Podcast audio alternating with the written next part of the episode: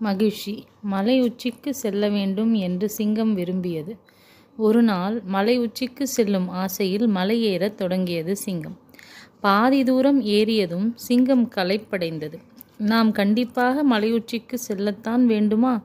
இல்லை தரையில் தரையில் இறங்கிவிடலாமா என்ற யோசனையோடே நின்றது சிங்கம். அந்த நேரத்தில் சிங்கத்தின் அருகே குரங்கு வந்தது. சிங்கராஜாவே பலமான யோசனையோ? என்று கேட்டது குரங்கு. குரங்கே நான் இந்த மலை உச்சிக்கு ஏற வேண்டும் என்று ஆசைப்பட்டு விட்டேன்.